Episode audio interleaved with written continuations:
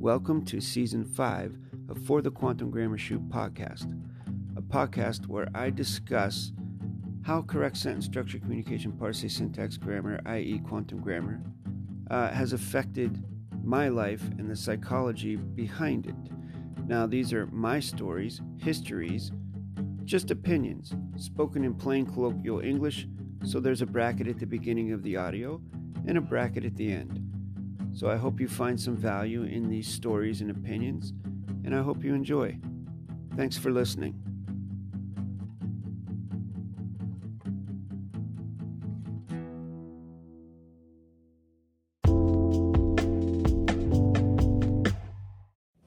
Welcome to the first episode of For the Quantum Grammar Shoot, Season 5.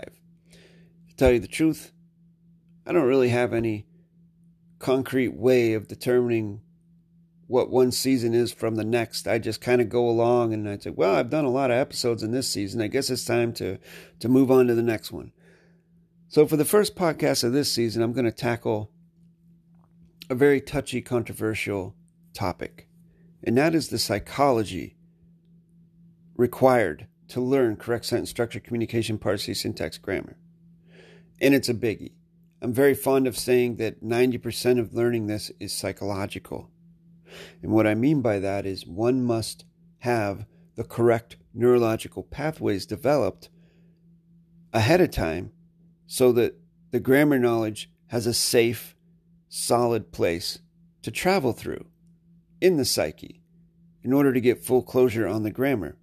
Because if there are blockages, also known as cognitive dissonances, one is not going to be capable of gaining closure on the grammar because they perhaps are holding on to a belief, meaning an assumption, a presumption, and they're participating with this belief as a fact rather than viewing it for what it is, which is an assumption and presumption.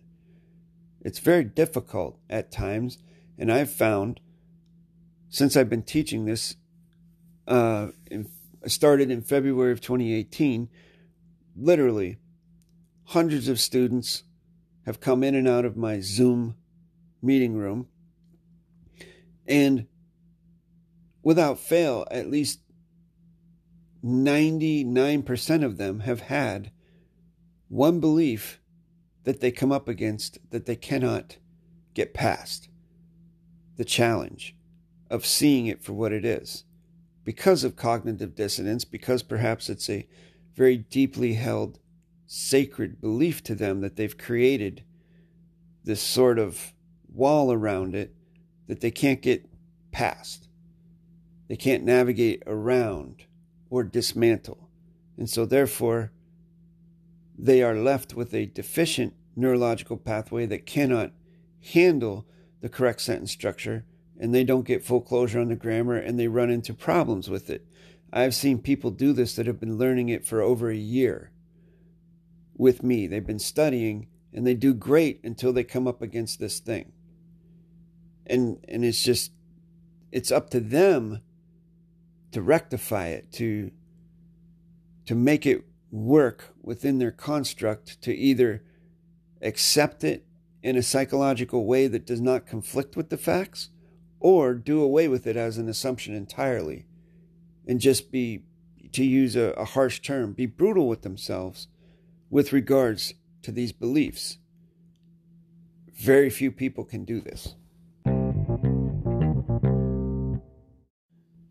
It takes a level of humility that is above and beyond what we are normally used to exercising, if we exercise humility at all.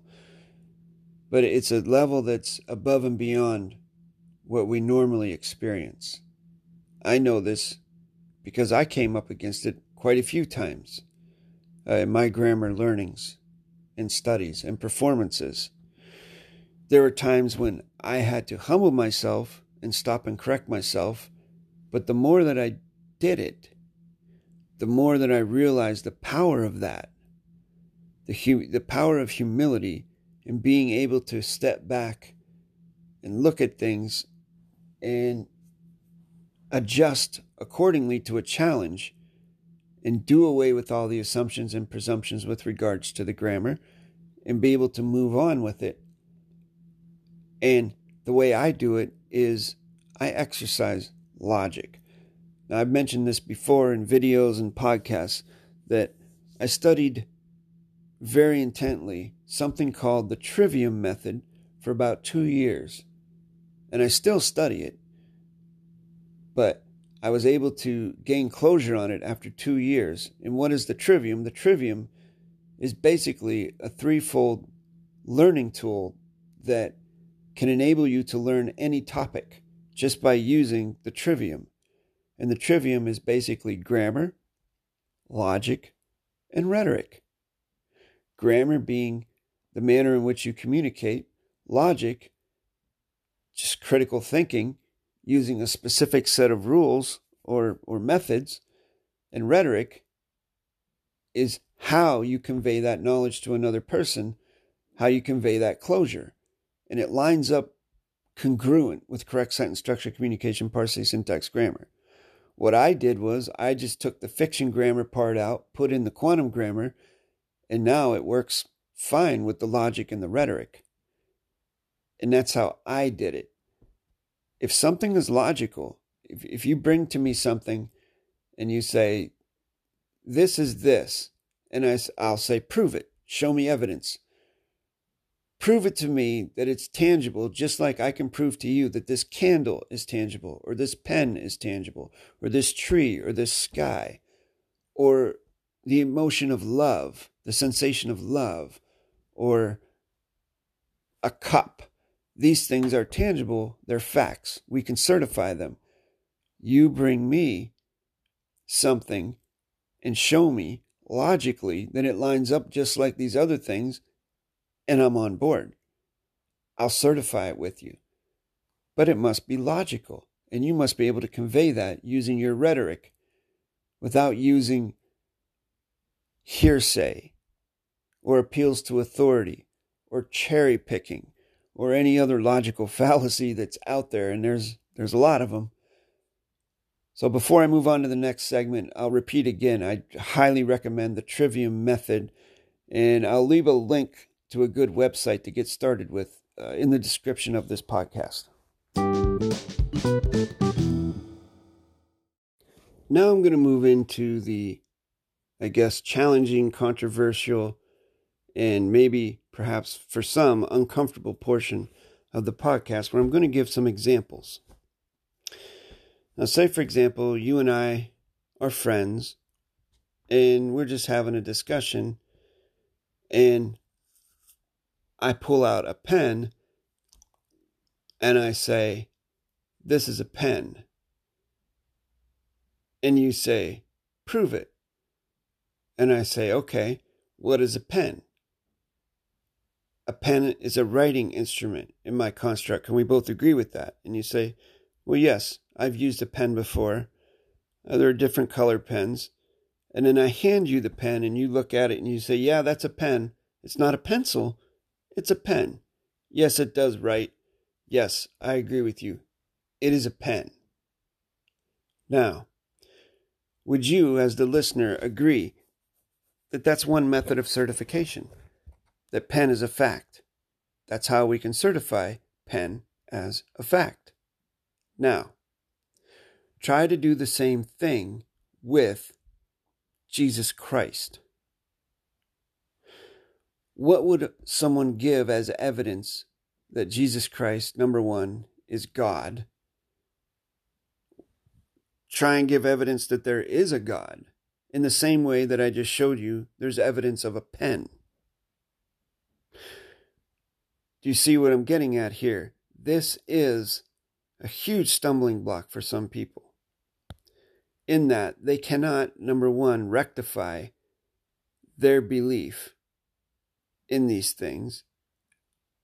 Or number two, they not they cannot come to an objective critical conclusion that hmm that is an assumption i am navigating on an assumption a belief that i cannot prove to anyone else only myself and that's the key because you are the authority of your construct. Everything comes from you thinking. If you weren't thinking, God wouldn't exist. Jesus Christ wouldn't exist. A pen would not exist. This podcast would not exist if you were not sensing it right now, if you were not thinking of it right now.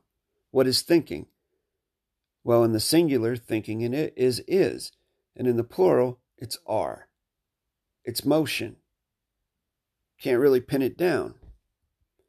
We use the thinking in correct sentence structure to move the cause and the concern into the possessive concern and possessive and authority.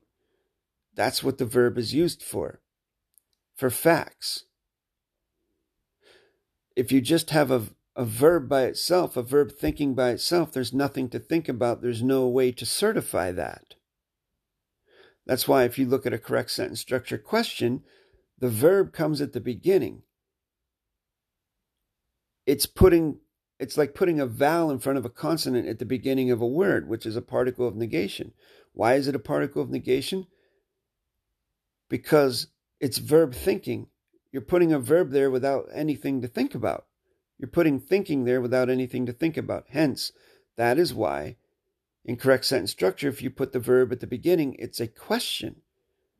Because you don't know where the geometric level plane field of contract is. You haven't established it. You put the thinking first before there's something to think about. There's no closure to it. Hence, that is why it's a question. It navigates the same way as a belief because there's no closure to it. You can't certify it. That's why it's a question. It's the same thing with the concept of God or Jesus Christ or Allah or any entity demons, spirits, however you want to say it. It's logic. And these things are the stumbling blocks in a person's neurological pathways that can cause them to not have full closure on grammar and have holes in their vessel when it comes to trying to cognize the grammar.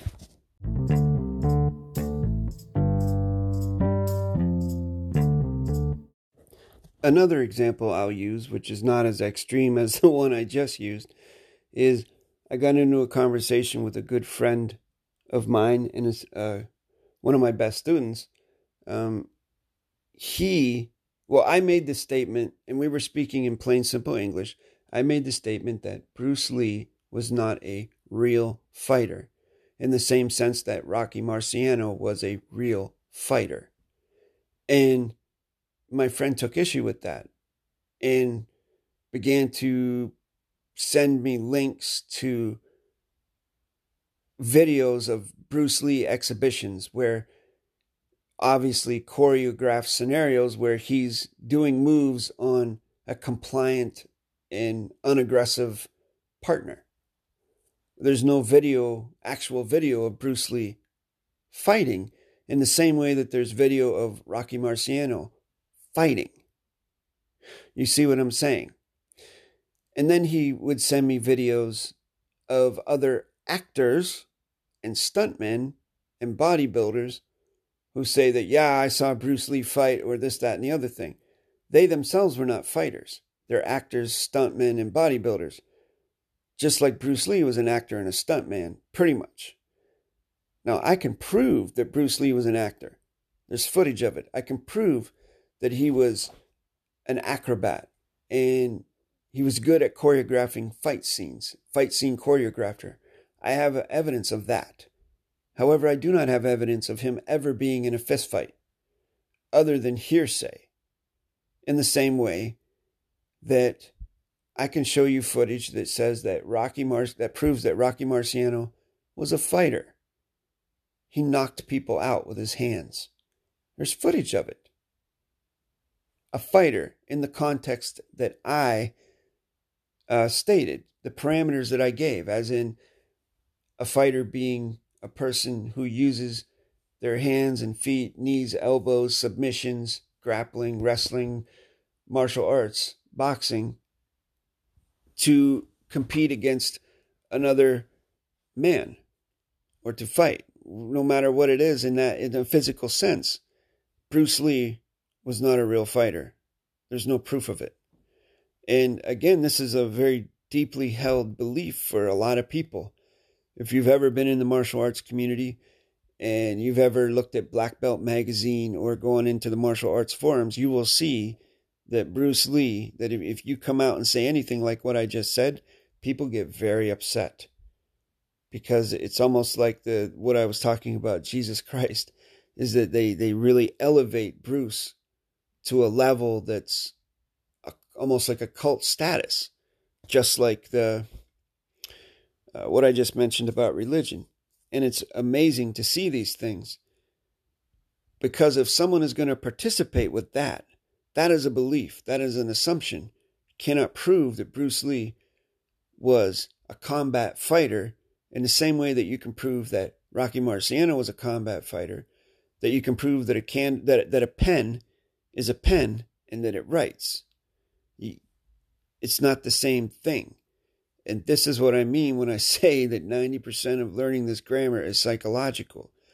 Because one must get past those things and eliminate those assumptions and those presumptions if one is to get full closure on the grammar. The next example I'm going to give are the conspiracy theorists. This should be a fun one. In the past few years, I have definitely gotten away from participating with these types of things. Now, up until 2017, I was one of the biggest conspiracy nuts out there. I mean, I loved it. I loved to participate with the the ideas that there are reptilian overlords and underground bases filled with aliens and that there's demons and that there's some kind of galactic federation and so on and so forth that there's you know we have bases on mars and we travel through the galaxy so on and so forth time travel um, all these things i was very much into them and participated with them as if they were real as if they were facts but then when i came into the correct sentence structure my thinking I had to stop and correct it with humility and realize that there's no way I could prove any of these things. So, the examples I'm going to give here are most recently during the Trump administration. How many, I mean, this was like the golden age of political conspiracy with the QAnons and, and all these things, these anonymous sources, which that's a red flag right off the bat. If it's an anonymous source, that means that no one's accountable for the information. So you could say whatever you want and not be held accountable for it. And that's what I've seen. I've seen people spreading these rumors, and then other people pick up on it as if it's really happening and spread it around. It goes viral, and then nothing happens. The most recent one that I just saw, a friend shared it with me, was that President Biden had been arrested along with uh, a uh, hundred or so other politicians, and that the military was going to take over the government and get rid of the adjective pronoun deep state, and so on and so forth. And this all was going to happen by uh, Friday, February 5th at, at 6 p.m. or something like that, Eastern Standard Time. Now, of course, that has come and gone, and nothing has happened uh, as I thought it. Nothing would happen. But the point is, is that in this video that my friend sent me, the guy giving the info said that he had a very good source that showed him the court documents that Biden had been arrested. And when the interviewer said, What's your source? the guy said, Well, I can't tell you that. It's an anonymous source, but it's a very good source. And I have two other sort of uh, two other sources that confirm this information as valid. And then the interviewer said, Well, who's the other two sources? And he says, Well, I can't tell you that either. he said, But it is on the internet. And so he said, People will ask me, Show me the court documents then, send me a, a screenshot. And the guy says, But he says, If I do that, people will say the screenshots are fake. He said, So go ahead, go on the internet and look it up yourself. Go on the website and look up the court documents yourself. I'll give you the website. Guess what? He never gave the website. So these are all red flags. It's flag protocol.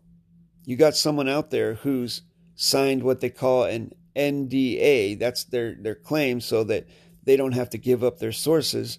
What is an NDA? Non disclosure agreement. Let's parse that. Non is no, dis is no, closure, A is no, agree, and then ment is contract.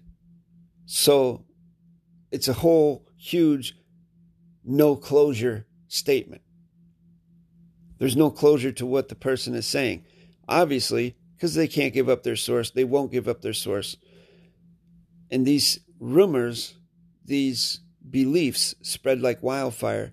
People get excited about it, and then it doesn't happen.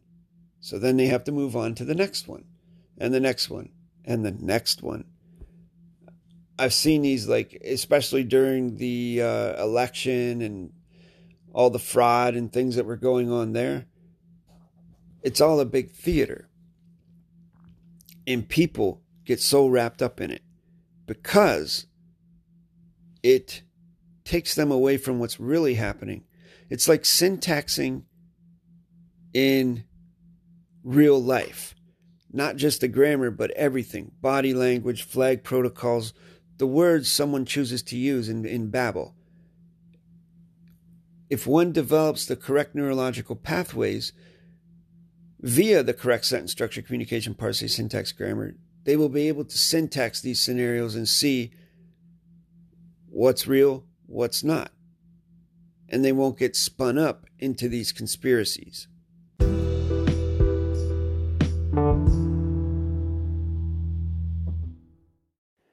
Oddly enough, one of the biggest culprits of this cultivation of assumption and presumption is certain segments of the quantum grammar crowd, as I'll call it meaning that there are certain segments that promote well known figureheads or well known characters that have well known names.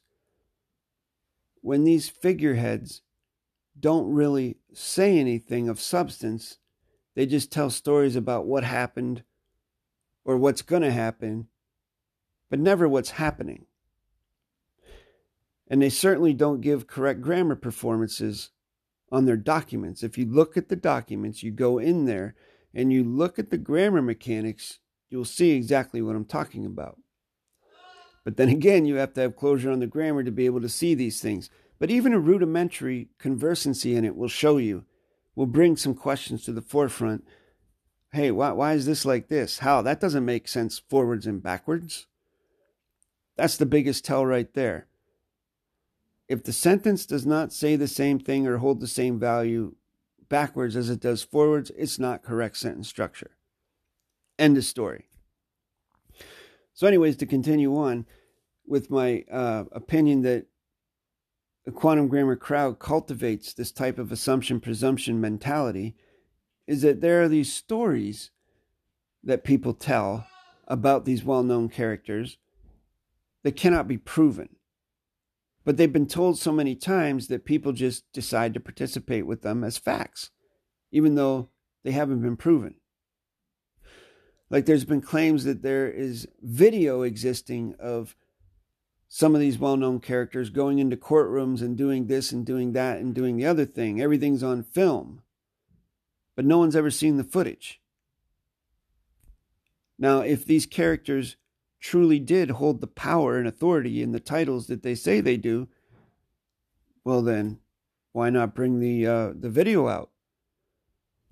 But it hasn't come out in, in decades, so why would it come out now? Do you see what I'm saying? It's all based on assumption and presumption, and it becomes a belief that people participate in, much like the belief in a, in a religion or belief that Bruce Lee was a real fighter in the same way that Rocky Marciano was a real fighter. In the way that I can prove to you that a pen exists and is a pen And on the flip side of that, you can't really prove that a Jesus Christ or a God exists in the same sense. It's the same thing with this. It's just a lot of talking with no tangible evidence or proof that any of these things happened. And if you follow this, the story all the way through, you find out why these things happen the way they do. And they're also tied up to timelines as well. One thing I'd like to bring up at this point is that I remember from a, vid, uh, a seminar that colon David hyphen colon Miller did uh, with colon Russell hyphen Jay colon Gould. I can't remember what sem- uh, seminar it was, but David said something very interesting. He said, and I'm paraphrasing, he said that Russell and I are corporate. We certify one another. If I write a document, I send it to him to look at. He certifies it. He does the same thing with me. If one of us is gone, if one of us leaves, it's no longer certify, certification, it's now opinion because one is opinion and two is certification. So just keep that in mind.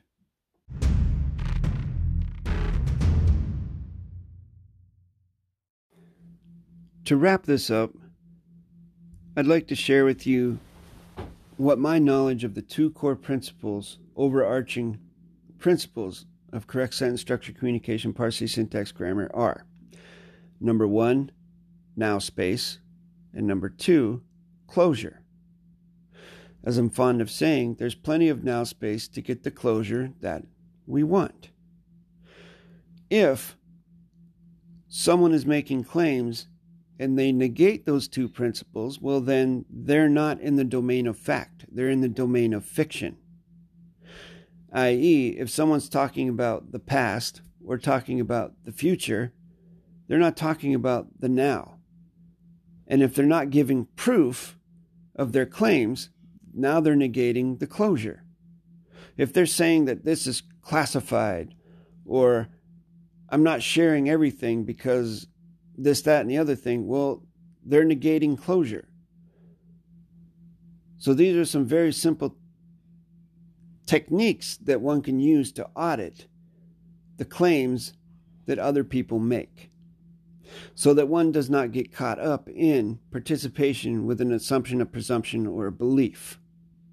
It's what I do. It's how I navigate. I look at grammatical performances as well. If someone is claiming to have been in correct sentence structure uh, crowd for 20 years. I look at their grammar. What grammar are they using? Are they using Babel?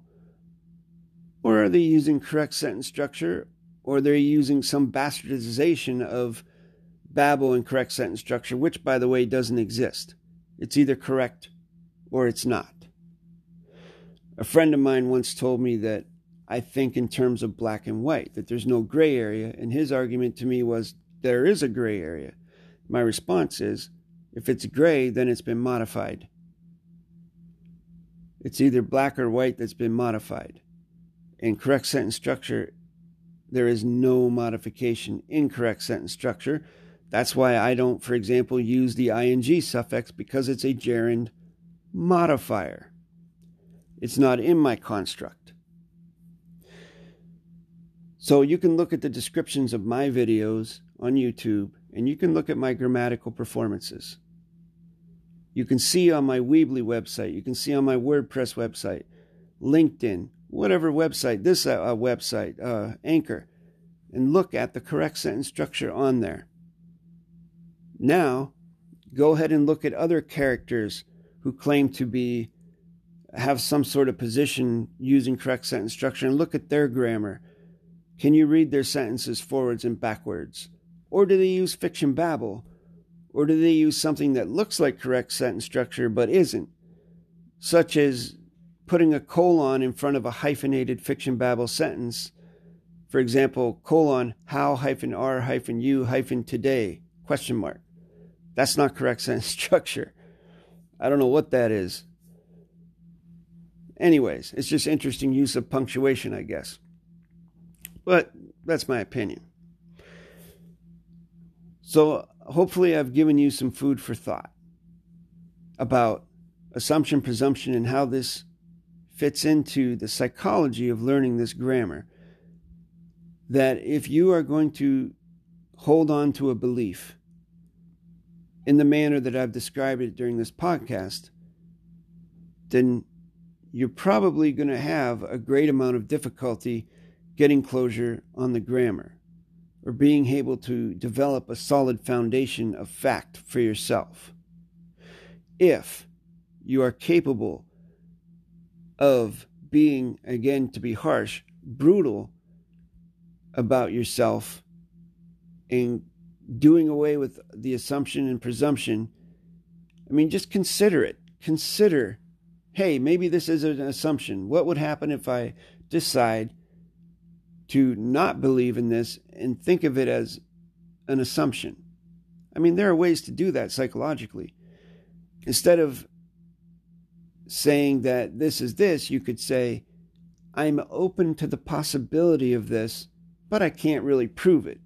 But I like the idea. I mean, that works. And psychologically, it's you're being easy on yourself. That's one technique. But this is a huge issue, and I just wanted to bring it up again.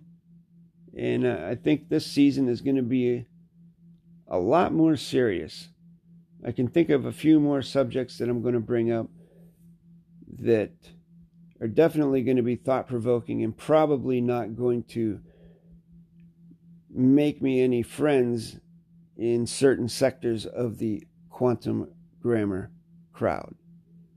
Thanks very much for listening. I hope you have a great day.